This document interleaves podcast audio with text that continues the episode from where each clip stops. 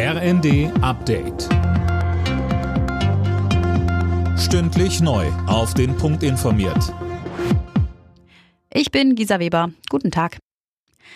Die mehr als eine Million Beschäftigten im öffentlichen Dienst bekommen mehr Geld. Arbeitgeber und Gewerkschaften haben sich auf einen neuen Tarifvertrag geeinigt. Mehr von Uwe Schimonek. Erstmal bekommen die Beschäftigten in mehreren Schritten insgesamt 3000 Euro Inflationsprämie. Ab November nächsten Jahres steigen die Gehälter dann um 200 Euro monatlich. Eine weitere Erhöhung um 5,5 Prozent gibt es im Februar 2025.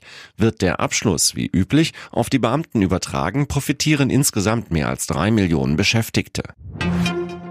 Die Ampelregierung steht im Haushaltsstreit vor einer sehr schweren Aufgabe. Das hat Kanzler Scholz beim Bundesparteitag der SPD gesagt. Man werde mit den Koalitionspartnern aber eine Lösung finden. Kürzungen bei den Sozialleistungen schließt er kategorisch aus.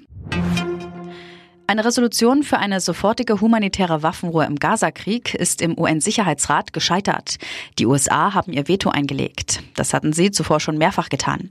Die Amerikaner stellen sich hinter Israel und sagen, dass so eine Resolution den diplomatischen Bemühungen vor Ort nicht weiterhilft.